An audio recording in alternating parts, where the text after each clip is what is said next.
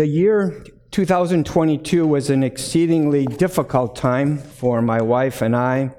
There were a number of health concerns that the Lord, in His gracious sovereignty, chose to bring us through. We had something like five ER admissions, sometimes with waits over 20 hours while one was in pain. Sometimes going into one ER, seeing the long wait, and traveling across town to another hospital where the ER was shorter. We probably saw easily over 40 doctors. May spent something like three months in hospitals. We drove easily over 3,000 miles back and forth from hospital to hospital. And as a husband and as a father, as a caregiver, though I was not the one suffering in the hospital, I closely felt what my wife was going through. In fact, one writer that I read said this Sometimes it's harder to see someone we love suffer than it would be to suffer ourselves. And during this time, besides the prayers and encouragement of many of the saints here today, reminding me that I was not alone, it was the Psalms that I turned to again and again and again. In particular, virtually every morning I would read Psalm 46 or Psalm 77. These Psalms were the bedrock and, and they comprised the grace of God through which the Lord supplied endurance to me. Sometimes in our struggles with trusting God, the issue can become more about God than just the trial itself. Or to put it another way, you and I can become confused with God and what He's doing because God does not seem to match our understanding of who He is. God does not seem to make sense. We know God loves us, but then why, if He loves us, has He allowed this particular thing to happen?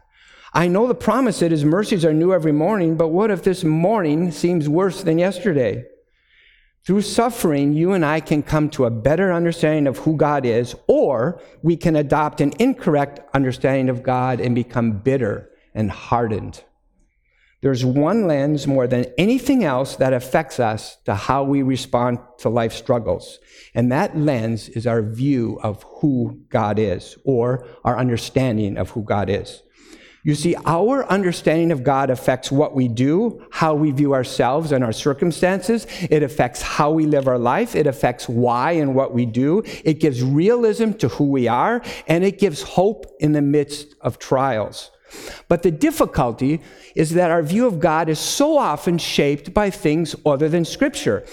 Oftentimes, I see it's shaped by who our earthly father is. That affects how we view God. It can be shaped by the world around us. It can be shaped by incorrect understanding of Scripture. It can be shaped by our circumstances and trials.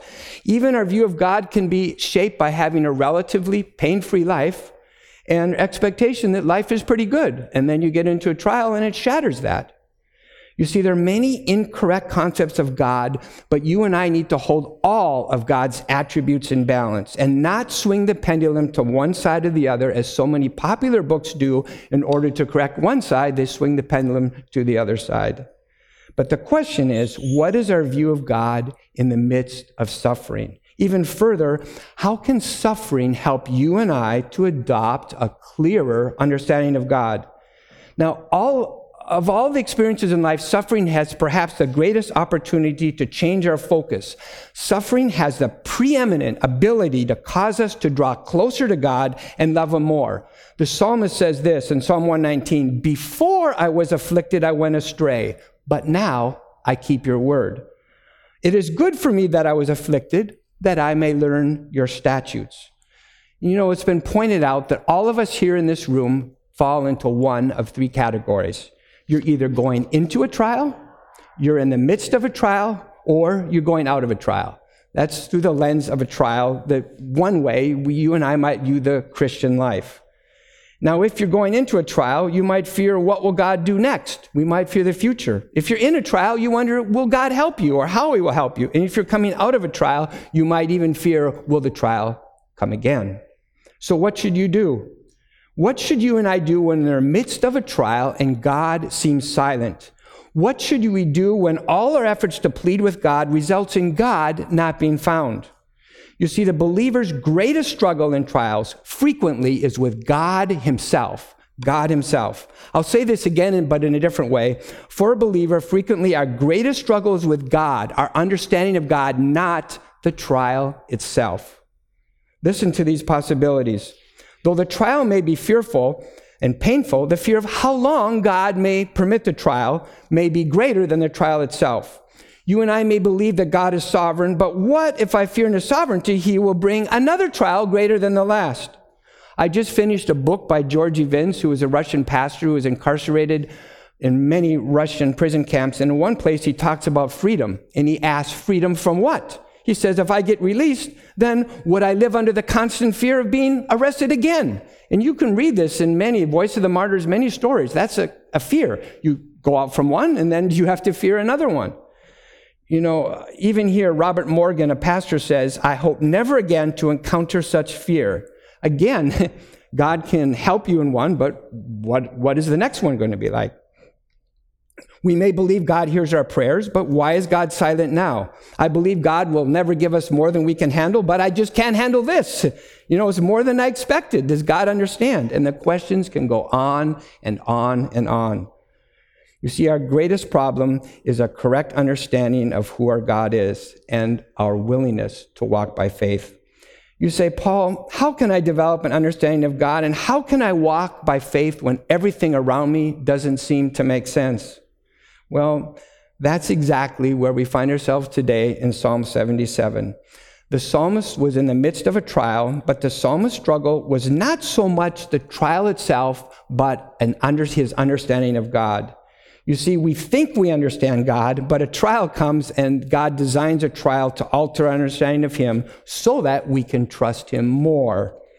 We think we understand the sovereignty of God, and you may know all the doctrines of, of systematic theology and historical theology, but when a trial comes, do you accept the sovereignty of God? Those are two different things. You might know Romans 8:28 by heart, God works all things together for good, but when you're in the midst of a trial, do you accept that? That that's an important question. It, it, it's a very important question. All too often, a correct understanding of God comes about by shattering our, our preconceived understandings. And so, as we come to Psalm 77, I just want to explain to you the forest and the trees. So, the big picture is this excuse me, the big picture is this. Psalm, this psalm has two parts. Part one, where Asaph sees the lens of God through his circumstances through his circumstances. Part two is from 10, verses 10 to 20, where he sees his circumstances through the lens of who God is. So let me give it, let me make it even shorter. Part one is about me, myself, and I. Part two is about God himself and God's power. I'll make it shorter. Part one is about me. Part two is about God. That's the big picture. And I'm going to try to fit all those things under that picture and, and have you understand what this means for you and I. Let's read the first half of the psalm. And excuse me, I'm reading from the New American Standard. It's very close to the ESV, but please follow along. Psalm 77, verse 1. For the choir director, according to Jeduthun, a psalm of Asaph. My voice rises to God and I will cry aloud. My voice rises to God and he will hear me. In the day of my trouble, I sought the Lord. In the night, my hand was stretched out without weariness. My soul refused to be comforted. When I remember God, then I am disturbed. When I sigh, then my spirit grows faint. Selah. You have held my eyelids open. I am so troubled that I cannot speak. I have considered the days of old, the years of long ago. I will remember my song in the night. I will meditate with my heart, and my spirit ponders. Will the Lord reject forever, and will he never be favorable again? Has his loving kindnesses ceased forever? Has his promise come to an end forever? Has God forgotten to be gracious? Or has he in anger withdrawn his compassion? Selah.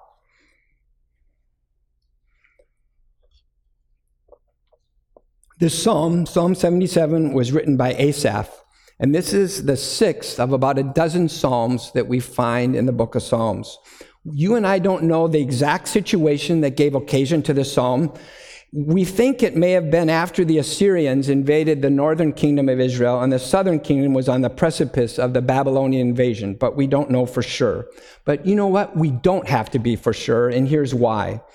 Though your situation may be different than Asaph's, our feelings and responses can be similar.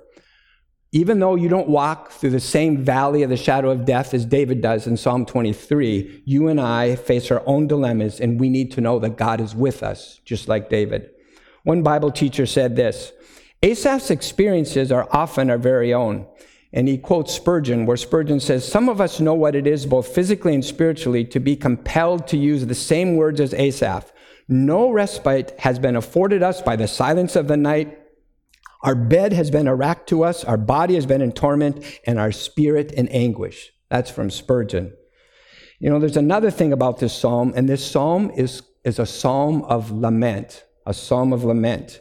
Lament is an important theme in the Psalms because about a third of the Psalms are Psalms of lament. That means one out of every three Psalms you read will be a song of lament. It's the largest category of themes in the Psalms, lament. And it's where someone is expressing lament and he's moving towards hope. The biblical pattern of lament is where God meets grieving believers. We turn to the Lord we share our honest complaints with him, we ask him to intercede, and then we trust in who he is to resolve the matter.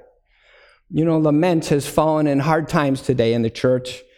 As a hospice chaplain who so often comes alongside grieving families both before and after death, there's a tendency today in the church and the world to put a smiling face on every death. Instead of grieving, we have celebrations of life where grieving is sidestepped. And just as tears are a normal part of life, grieving is a normal part of life, but it's what we do with our grief as believers that really matters. Suffering and grief, more than anything else, can change our understanding of God. And if we trace the big picture of lament in Psalm 77, we see Asaph traverses from a focus on himself to a focus on God. And the turning point is verse 10. First 10 verses, he sees God through the lens of his circumstances, and then the last half, he sees his circumstances through the lens of God. Or another way of putting it, it's when his troubles are overshadowed by God. I'm sorry, when his troubles are, excuse me, I said that wrong. When his troubles overshadow God in the first half, and he turns to when God's greatness overshadows his troubles in the second half. You see, it all depends on perspective. Perspective. When our family was younger, we were on an overseas flight. We were missionaries on a transatlantic flight, some, something like 13 hours. We got on the plane, and in a short time, our children were very young. One of our children started, started vomiting, and we were asking for all the bags of all our neighbors in the seats. And three rows ahead of me was a veteran missionary who was retired in the same agency. He looked back and he said, Paul, this flight is 13 hours. He said, when I first started out, it took us three weeks of seasickness to get to our place. And I thought, that put it in perspective for me. I needed perspective. You know, this is 13 hours. Here's a man who faced three weeks of it, you know? And we need perspective as we go through life. And this psalm will help us perspective. I want us to see a perspective today that allows God to be God and us to be us. God is the potter, you and I are the clay. Look at, let's look at verse 1. Verse 1, he says, My voice rises to God and I will cry aloud. My voice rises to God and he will hear me. There's something within a true believer that instinctively causes us to cry out to God when we're in trouble. And that's the first point of lament. In lament, we turn to God. And that takes faith. He says, My voice rises to God. And then he says, He will hear. And if I were to ask you, does God hear our prayers? A believer would say, Yes, of course. But the trouble comes when you intellectually know this, but then it seems like He doesn't hear you. You and I know that God hears, but what do we do when it seems like He doesn't answer us? What do we do when it seems like the heavens are brass? We pray and all of a sudden it bounces back and there's, there's silence. What do we do when we pray and things only get worse, not better? What do we do when it seems like God is indifferent to us? See, the Bible portrays someone as God as someone who wants to answer us. In Luke chapter 11, we see the example of someone that goes to his neighbor and he knocks on his door, and his neighbor says, Don't bother me. The door has already been shut. My children are in bed. I cannot get up and give you anything. And then, and then in verse 8 it says, I tell you, even though he will not get up and give him anything because he's his friend, yet because of his persistence, he will give up, get up and give him as much as he needs.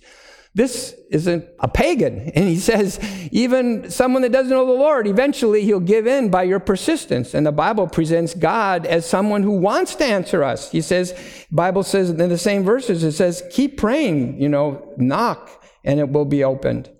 But here's the question. What do we do when it seems like God doesn't want to answer? What do we do when our understanding or expectation of God doesn't meet what seems in the present? Do you remember John the Baptist? John the Baptist had an expectation of God, Christ as the Messiah, that when the Messiah comes, he would vanquish all of Israel's enemies. Of course, he will in the second coming, not the first coming. John the Baptist is in prison. And he says, Are you the one?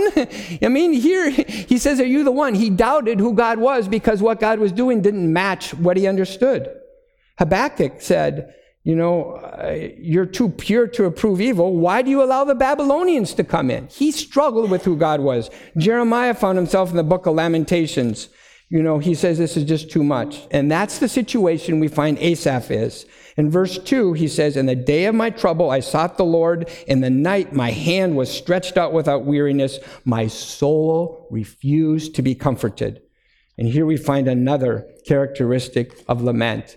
Asaph continues. He continues to seek the Lord. Even in his doubt, he continues. And even that is a mark of faith. He still continues. He's saying, I sought the Lord, but my soul just wasn't comforted. And, it's so easy to miss this. He's still in his doubt, he's showing forth faith. It's when you stop that it becomes a concern. And notice he says, in the day of trouble. One man said, Blessed be the storm that cast me upon the rock. But how do you and I view our days of trouble? James says, Count it all joy. But how do we do that? Verse 2 Asaph refused to be comforted. It's all too often a scenario that a believer finds himself or herself in. But verse 2 illustrates it's not just the trial itself, but the struggle with God.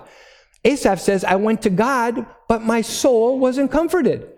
Did God not do what he should do? There, you see, in a trial, there might be physical pain, but there's also emotional pain. I've worked with veterans, and sometimes there's things that even a veteran will not tell their family. They're, they're silent. It's just too difficult to remember. And sometimes even the slightest similar occurrence will bring back a memory that is, that is too frightening. There are times in life that we just don't want to revisit. But again, note the big picture. Asaph is bringing them to God. In verse 3, he says this When I remember God, then I'm disturbed. When I sigh, then my spirit grows faint. Selah. And he just says, ah, you know, he just he just says it's just too much. And there are four of these selahs in the psalm, and each and it indicates a pause. He stops right here at the end of verse three and he pauses. And he, it gets it's so bad he's just silent. What can you say? But he continues to go before god. In the big picture he's still going to god. He's not going to sin to try to dull the pain. And there are many things that people can turn to to dull the pain. But asaph turns to god but notice that when he remembers god he despairs he despairs it's very interesting when you think of that despairing because of God, it almost seems like an unchristian statement. Job, in Job 23 says this. It's very interesting. He says, Therefore I would be dismayed at his presence when I consider I'm terrified of him. It is God who has made my heart to faint, and, and to the Almighty he has who has dismayed me. Job is dismayed by God. And you wonder, how can this be? That's where Asaph is. Job later on says, But I am not silenced by the darkness, not in deep gloom which covers me. Almost the same situation Asaph says. He despairs of God, but then he goes on to say, I'm, I am not silenced by the deep gloom. He's, he continued with God. He continued. Remember Habakkuk? Very similar almost Habakkuk and Psalm 77 have so many parallels. Habakkuk's vexing problem was not as much with evil and injustice, but it was with God. uh, turn, you might want to turn there. I just, I just want to call your attention to the uh, uh, important parallel. Habakkuk begins in chapter 1, verse 2, and says, How long, O Lord, will I call for help, and you will not hear? His trouble is what? With the Lord. I'm crying, but you don't answer. Same thing as Asaph. And he says, I cry out to you violence, yet you do not save. Why do you make me see iniquity and cause me to look on wickedness? Yes, destruction and violence are before me. Strife exists, contentions arises. Therefore, the law is ignored and justice is never upheld. For the wicked surround the righteous, therefore justice comes out perverted. And you know what? He might have written that just with the circumstances that are happening here in this country. Justice comes out perverted. But his struggle is not with so much with justice, it's with God, who he says, I cry out and you do nothing. And then God answers him. Look at verse 12. God answers him and says, I'm going to bring in your dreaded enemy, the Chaldeans, and he's going to, he's going to destroy Jerusalem. Then Habakkuk struggled with what God said he would do. He says, Are you not from everlasting? Oh, in verse 12, are you not from everlasting?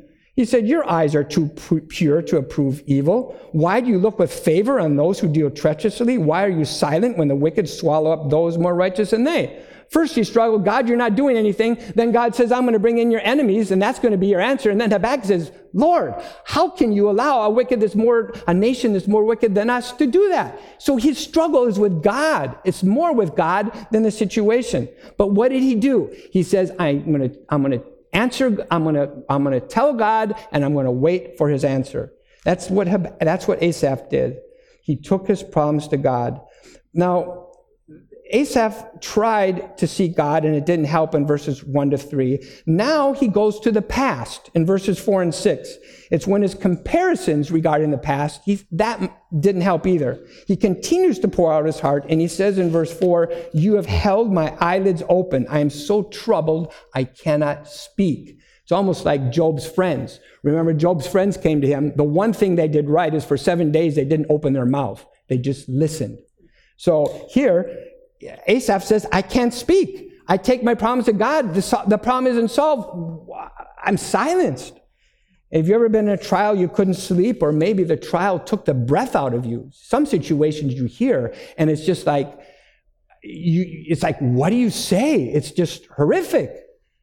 And not only this, Asaph goes further and he attempts to reconcile the present with the past. Look at verse 5. I have considered the days of old, the years of long ago. Sometimes we wish the old days would return. You know, but here's the thing. He's looking at the past through his circumstances.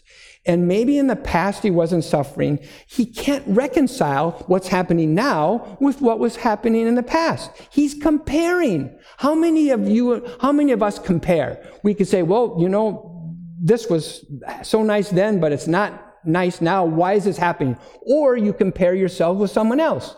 Someone else on the other edge of the pew might say, He has an easy life. He doesn't have the troubles I have. Lord, what's going on? It's not fair. This, you're not dealing with them the same way you with, are with us. Comparing is just, is, it's not a way to solve the problem. And he's trying to compare the past with the present. And along with this introspection, and I call it preoccupied introspection, his thoughts, Asaph's thoughts lead him to some pointed questions. Look at verses 6 and 7. I, verse 6, I will remember my song in the night. I will meditate with my heart and my spirit ponders. Now notice what he says. I will remember. I will meditate. My spirit. Even though this is the Old Testament, there's no thought of, of the idea where it says in, in Philippians, I can do all things through Christ. He's looking to himself. I'm going to remember. I'm going to meditate. He's working hard in himself to solve the problem. In fact, let me just share a paraphrase from My Utmost for His Highest from, by Oswald Chambers on 2 Corinthians 5 7, where it says, We walk by faith, not by sight. He says this quote, If we continually try to bring back those exceptional moments of delight, it is a sign that it's not God we want. We are becoming obsessed with the moments when God did come, and we are insisting that He do it again. But God want, what God wants us to do is to walk by faith. And then comes our surprise, and we find ourselves exclaiming, Why? He was here all the time, and I never knew it. Never live for those exceptional moments. They are surprises. These are not the standard of life. Maybe to put it in a biblical perspective, we're not always living on the mountaintop. We have valleys, right? At the same time, when you're in a valley, realize your whole life isn't a valley, the Lord will take you out. You know, you have to realize both are a part of life. In a sense, this may be Asaph's predicament. He's longing more for the days in the past than he's longing for God himself. Now, eventually, Asaph will close the gap, but he continues further. He's, he, number one, he doesn't understand why God doesn't help. Number two, he doesn't understand why God did so much in the past and not now, but now he becomes more direct. We see when his understanding of God does not match his circumstances. And he asks six pointed questions. He says, Will the Lord reject forever? will he never be favorable again? Has his loving kindnesses ceased forever? Has his promise come to an end forever? Has God forgotten to be gracious? Or has he in anger withdrawn his compassion? He asks six rhetorical questions, and the presumed answer to all six is no. And before we look a little closer, I need to frame the context. Some might say it's wrong to question God. One commentator says the situation is troubling enough, but when God seems not to care, it's unbearable. This is unbearable for him. In fact, if one was to say it's wrong to question God, you would be contradicting many people in the Bible. Scripture in many places has a godly person asking God why. Scripture in many places has a godly person asking how long. Let me clarify. It's one thing to murmur and complain to God like the Israelites did when they came out of Egypt. It's altogether a different thing to struggle with God and to say why God doesn't seem to act according to his character. We have to consider the context, the context. That if there's one thing you remember about interpretation, it's context, context. There are times when suffering results in questions and feelings not based on truth, but the feelings uh, feel true to us. And just like turning to God in lament is faith, so to telling God how you feel can also be an act of faith. This, the questions here are very different than the spirit that we find in Malachi, where the questions arise out of a self confident, unholy, presumptuous manner. Here, the questions come out of a severe trial.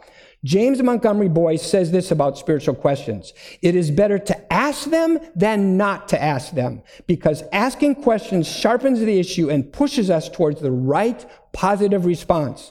Alexander Maclaren, who is one of the finest British preachers, says this Doubts are better put into plain speech than lying diffused and darkening like poisonous mists in the heart. A thought, be it good or bad, can be dealt with when it's made articulate. Consider how Jeremiah questions God. Why do you forget us forever? Lamentations 5:20. Or Jeremiah 4:19. Have you completely rejected Judah? Why have you stricken us? David, Psalm 13. How long, O Lord, will you reject me forever? The sons of Korah, Psalm 44. Why do you hide your face and forget our affliction? Asaph, the same psalmist in Psalm 74 says, Why have you rejected us forever? Why does your anger smoke against the sheep of your pasture? Isaiah says this, Will you keep silent and afflict us beyond measure? In Isaiah 64. Habakkuk, chapter 1, verse 3. Why do you make me see iniquity? Habakkuk chapter 1, verse 13. Why do you look with favor on those who deal treacherously? Treacherously? These are questions arriving from a believer's distraught heart, not from a pompous heart challenging God. These are sincere questions that the writers of Scripture cannot harmonize with how they understand the character of God and what they see. You see, questions out of a right heart want to understand God. They want to know God better and why He doesn't seem to be who He is.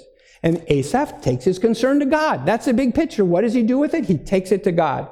Now, notice these words reject forever, never, cease forever, end forever. Has God forgotten? Has God withdrawn? We know that God's promises endure forever. We know that God doesn't forget to be gracious, that He's a gracious and compassionate God. How could someone think about this about God? You wonder, you know, but it's not far from home. How many of you husbands, how many of you wives have ever said to your spouse, why do you always, you can fill in the blank, or why do you never? You know, it's, it's, we say those things and we know intrinsically that our wife or husband does not always do this. We say these things because our focus is on ourselves, our focus is on our hurt, Our focus is on our dashed expectations. We say these things in anger when anger might control us, and we fail to see the big picture. We know our spouse doesn't always isn't always that way, but our words betray our heart. But here's the hard part. We might say these things about our spouse, but about God? How can this be? How can the psalmist do that? Well, look at the context. The psalmist is so focused on his hurt that he fails to see God in all he is. And the psalmist continues to spiral downward. He continues to look on all these things, and God doesn't give him comfort. And that's a, not an uncommon dilemma in a believer's life. But I want you to see that it has a predictable cause and a predictable solution. Let me give you an example. The doctrine of sovereignty is a comforting truth about God, but also it can be a struggle. There are times when the thought of sovereignty might not be comforting. It's like it goes like this. Lord, I know you caused this. I know you orchestrated this, but what's next? If you orchestrated this, how can I be sure next time it won't be eh, as hard as this? And the dilemma is understanding God. But now we come to verse 10, and verse 10 we see a change. Verse 10, we see a change. It's, a, it's like a pivot, it changes. And we read this Then I said, It is my grief that the right hand of the Most High has changed. Now, in the Hebrew, this is a very difficult verse to translate. Um, if you look at your margin in the ESV, it says this um, well, actually, in the, in the main text, it says this Then I said, I will appeal to this to the ears of the right hand of the Most High. Most of the conservative commentators render the verse similar to what your footnote says. Your footnote says this This is my grief that the right hand of Most High has changed. I like the footnote much better than what the text says, and for many reasons. I'll just give you two. One, the Hebrew here is. Cons- the, the rendering of the footnote is consistent with the context. It shows his change in mind and it shows what he's struggling with. But the other reason why I prefer the footnote is it's consistent with the thinking of other scriptures. For example, Psalm 31, 22, the writer says, I said in my alarm, I'm cut off from your sight, but you heard my voice. Again, in his alarm, he concluded God couldn't hear him. Psalm 116, 11, I said in my alarm, all mankind are liars. So again, the thought is here, here it's his grief, and in his grief, he concluded that. Um, that to me seems to be most consistent with the flow of Scripture. You and I know that God is the same yesterday, today, and forever. But in the trial, when your eyes are glazed with tears and when they're red from sleepless nights, it's very hard to realize that God has not changed. And listen to what David says Psalm 139, verse 11 and 12. If I say, Surely the darkness will overwhelm me, and the light around me will be as night. Even the darkness is not dark to you, and the night is as bright as the day. Darkness and light are alike to you. David realizes his fear. If I say the darkness will overwhelm me, David realizes that we all have this tendency to say, I'm overwhelmed by the darkness. But David looks at it from God's perspective. He says, Well, to God, if it's dark to me, to God, darkness and light are the same. And so he's, he's looking at it from God's perspective. And that's what I want you to see in the second half of the psalm. What is God's vantage point? David in the valley is dark, but he, he says, How does God see it? And David rests in a correct understanding of who God is.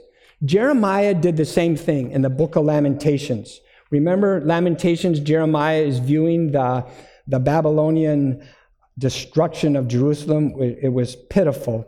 And in verse 18, he says, My strength has perished, so has my hope from the Lord. Remember my affliction and my wandering, the wormwood and bitterness. Surely my soul remembers and is bowed down within me. Jeremiah's hope perished. He was looking over and over and over and over on all the destruction that happened. We have that tendency. That's what Asaph did. But then he says in verse 21, there's a change, just like Asaph. He says, This I recall to mind, therefore I have hope. The Lord's loving kindnesses indeed never cease, for his compassions never fail. They are new every morning. Great is your faithfulness. All of a sudden, Jeremiah changes his tone from the destruction and he says, This I recall to mind. And I want you to see that's exactly what Asaph does. And that's what happens in depression. We become so preoccupied, we're only thinking on this, we, and it takes effort to change what you're thinking about. By faith, Jeremiah looks to the Lord's character and he recalls his loving kindness and his faithfulness. Listen to this, and I think if you, if you this is one thing that I hope that you will not forget. There's a well-known biblical counselor who did a survey of his counselees that came out of depression. He asked them, what was the one thing you did that made a difference? What was the one thing you did when all of a sudden things changed?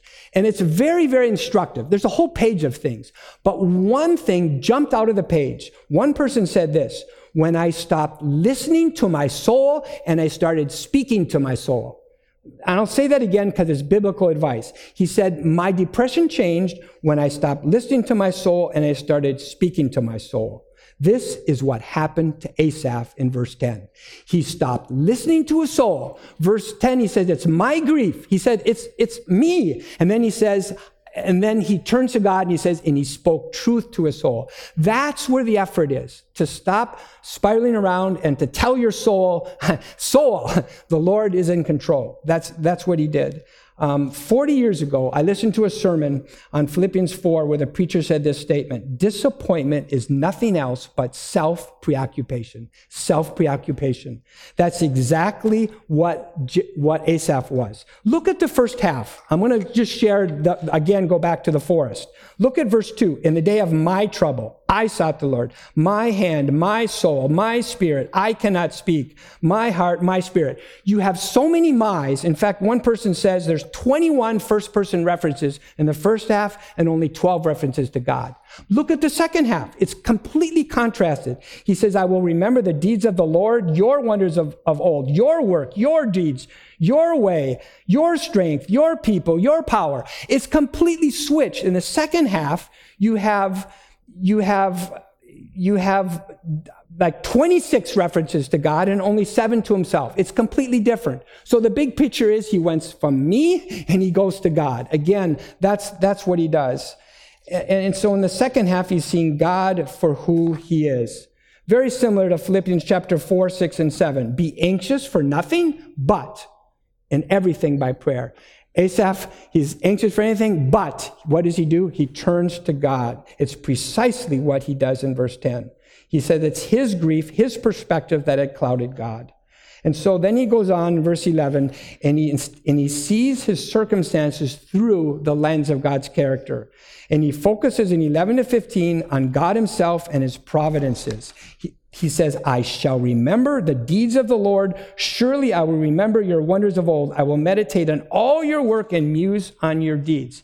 He told his heart, he spoke to his heart instead of letting his soul speak to him. He says, I'm going to make two resolutions. I'm going to revive my memory. I'm going to remember. I will meditate on all your work. Um, it, it takes effort to do that. Let me just give one short example. In Genesis 35, we have a tragedy where Jacob was going to Bethel with his wife, um, with his with his wife, um, and Rachel gives birth. And as she gives birth, she dies. At the last gasp, she calls her son. Do you remember what she called her son? Benoni. Do you remember what Benoni means? Son of my sorrow. You, you, it's a pitiful circumstance. And the very next verse you see, Jacob called him Benjamin. Benjamin means son of my right hand. How, how could Jacob all of a sudden say son of my right hand when his wife just called him son of my sorrow? Of course he was sorrowful. The reason is right before that, God gave Jacob a promise. Again, he says your, your progeny would be as, as many as the sand on the seashore. Jacob saw God rightly. He saw God's promises and he applied it to himself. That's what enabled him to even change the name of his son. So so as we continue, that's what Asaph does. He says, I will reflect on all you've done, meditate on your actions. Reflect, meditate, muse. The subject is what? The works of God. It's almost like he doesn't want to allow the pervasive thinking of woe is me, but he's determined to think on the works of God. And, and what is he, what is the focus here? The focus is the Exodus, the work of God involved in bringing his people out of Egypt. Look at verses 13 and 15. Your way, O God, is holy. What God is great like our God? You are the God who works wonders. You have made your known your strength among the peoples. You have by your power redeemed your people, the sons of Jacob and Joseph. God himself becomes a focus. He's not comparing it, it's God himself. And notice that he says your your way, O God, is holy. One writer says in this, in this second half, there are five names of God. You have Elohim, Adonai, El, Elyon, and Yah. And if there was more time, we could link how the name of God and his character is specific to helping, to helping Asaph understand who God is. But don't overlook the description. He says, Your way, O God, is holy. And holy in the Bible has the idea of separateness, and it has the idea of of being sanctified or right. And here, Asaph is describing the ways of God as being right. In the midst of a trial where he can't resolve it, he says, God, I know your way is holy. You know, oftentimes in a trial, you and I would say, Well, Lord, I think it's better if you do it this way, or if you spared us, or if you took away this infirmity immediately. We question God. But the psalmist reminds us that God's ways are set apart. Isaiah says this My thoughts are not your thoughts, nor my ways your ways. For as the heavens are higher than the earth, so are my ways higher than your ways, and my thoughts than your thoughts. The Lord's ways are beyond what you and I might conceive. He knows the future, we don't. One pastor put it this way God is eternal and holy and has ruled since the beginning of time without a single failure in judgment. What is our part? How do we respond to that? He says, Our part is to believe that He will deal with us consistent with those ways, consistent with His holiness. That's how we respond to the Lord by faith. Ephesians 3:20 says, "Now to him who is able to do far more abundantly beyond all we ask or think." Proverbs says, "In all your ways acknowledge him and he will make your paths straight." That's our responsibility. He's the God who works wonders. Now, notice in verse 15, he says, You have by your power redeemed your people, the sons of Jacob and Joseph. Is something I want you to note here that many times in the Bible, when we see the word Jacob and Joseph, it's not referring singular to those people, but it's referring to the progeny, the people of them, the greater set of them. Um, the, and the other thing here is that this psalm has not only a personal focus, but a national focus. He's speaking of God's holy way in redeeming Israel. You and I can also look back to the cross. God redeemed, if you know the Lord, you know the Lord, but He's redeemed us, all of us uh, that know Him. And notice where, it, even in, in Malachi, God says to Israel, Esau I hated, Jacob I loved. And even there, it's not a relative comparison, but he's talking about the progeny of Esau and Jacob. The progeny of Esau is Edom. In the book of Obadiah, we see that God hates Edom. And but he loves Israel.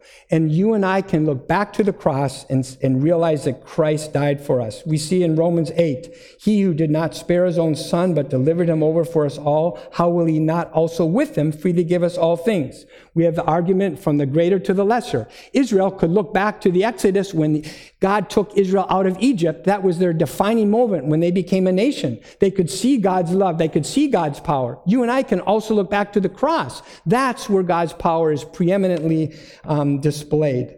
It's the same argument here. God displays his power. And then he takes that further in verses 16 to 20. He considers the effects of God's redemptive power. And he does it from the perspective of water. It's very interesting. Look at verses 16. Read with me. The waters saw you, O God. The waters saw you. They were in anguish. The deeps also trembled. The clouds poured out water. The skies gave forth a sound. Your arrows flashed here and there. The sound of your thunder was in the whirlwind. The lightnings lit up the world. The earth trembled and shook. Your way was in the sea, and your paths in the mighty waters, and your footprints may not be known. You led your people like a flock by the hand of Moses and Aaron. So here he goes further and he gives the example of Exodus in terms of the water, how God opened the Red Sea, he allowed Israel to pass through. Israel couldn't go forward, they couldn't go backward, and God did a miracle. He opened up the Red Sea and their enemies perished. You might wonder what, what's the connection to that description in this psalm. maybe to help, it's the very same thing that we find in Habakkuk. Habakkuk was in a similar dilemma as Asaph. He couldn't reconcile with what he knew about God with the impending invasion. And chapter 3 of Habakkuk, Habakkuk had a theophany. And he talks about, again, the Exodus. He says, Did the Lord rage, rage against the rivers, or was your anger against the rivers? Your, they went away at the light of your arrows, the radiance of your gleaming spear. He has a vision of the power of God in the Exodus. And at the end of that, Habakkuk says, I will exult in the Lord. He said, even if the flock be cut off from the fold and there's no cattle in the stalls, yet I will exult in the Lord. Habakkuk saw the power of God and he knew that he could rest in God's power. How did Habakkuk go from fear to faith? It was a renewed understanding of God's power. And when we look at this, when we read this psalm, you say, how can that help me? How can it help me to understand God's power? Number one, it takes your eyes off yourself. Number two, you realize God is in control. I mean, it's like, it's the same way God answered Job. The end of Job, God said, Job, where were you when I created the heavens and earth? Where were you when I made the ocean and I told the ocean, stop here and don't go farther? Can you do that? Job said, no. Job, can you grab the crocodile in your arms? No, I can't do that. Three chapters, question after question after question. Job realized, God, you're all powerful. I rest my case. That's exactly what happens to Asaph here. Asaph comes to a conclusion of the power of God as seen through the waters, and he says, God, you're all powerful. Therefore, in my situation, I know that you can, can handle it. You know, it's, it, this is not so distant. I, when I was in Budapest, Hungary, some 35 years ago, I was at the, I was at the historical museum, and they had a mummy there. They had a mummy there that dated roughly almost from the time of Abraham. And I looked at that mummy, and it's almost like 2,500 years. It was right before my eyes. And you see this time compressed in this right before your eyes. You wonder, it just realize uh, how, how God is from eternity to eternity. But let me bring it home a little bit closer. Asaph recognizes the national redemption of Israel at the Exodus. I don't know if you know this, but this year is the 75th year since Israel became a nation. Israel became a nation in 1949. And there are many articles that talk about how when Israel became a nation, the astounding, overwhelming odds that they faced in the battles of the Six Day War, they were outnumbered massively, and how it was like a miracle of how some of the of how Israel overcame that. When you look at that, and by the way, that's a fulfillment of prophecy where, where we read that Israel will come back into the country. Never before has any country in the world after 2,000 years ever gotten their land back and their language back. So the fact that Israel is a nation now is very significant. But you look at the miracles that happened then, that was just a few years ago, 1949. You, you realize that God can do the impossible. You focus on that and it takes your eyes off your impossible self where God doesn't answer. That's, that's how this works. And you say, that's how it works for me. it caused me to take my eyes off myself. It caused me to look to the Lord. It caused me to realize that the Lord, He's God. He can vanquish all His enemies. And it caused me to realize that nothing, nothing, nothing at all can thwart the purposes of God. That's what, how, that's what helped Asaph here. And I, you sigh, just like here, Selah. Oh Lord, you're great. I submit to you. Now notice Notice that he says, Your way was in the sea, your paths in the mighty waters, and your footprints may not be known. That's so that's so often the way of God in a trial. We don't know where God is leading us. We don't know when, but we do know, you and I know the final outcome, glory, eventually, but we don't know what happens between glory and now. We don't know.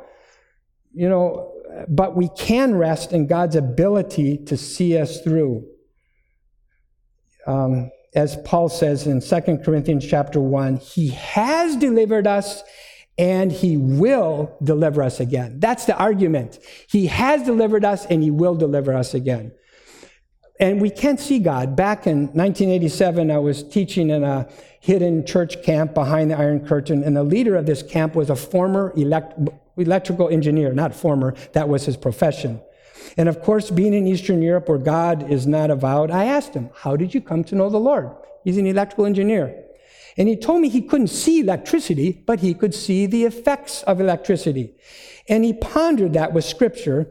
And he realized, you know, I can't see God directly. You know, the communism says there's no God, but I can see the works of God. Even as Psalm 19 says, creation speaks, but it has no, it has no words. You see the effects of God. And that was a stepping stone to him coming to know Christ.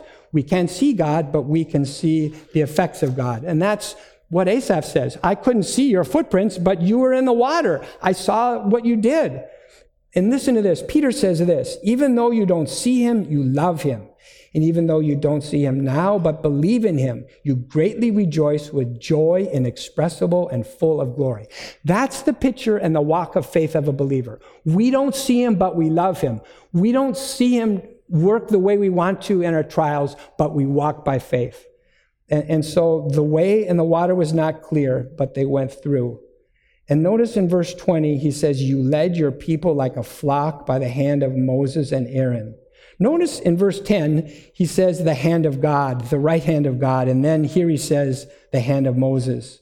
You know, Isaiah says, Who caused his glorious arm to go at the right hand of Moses? And who divided the waters before them to make for himself an everlasting name?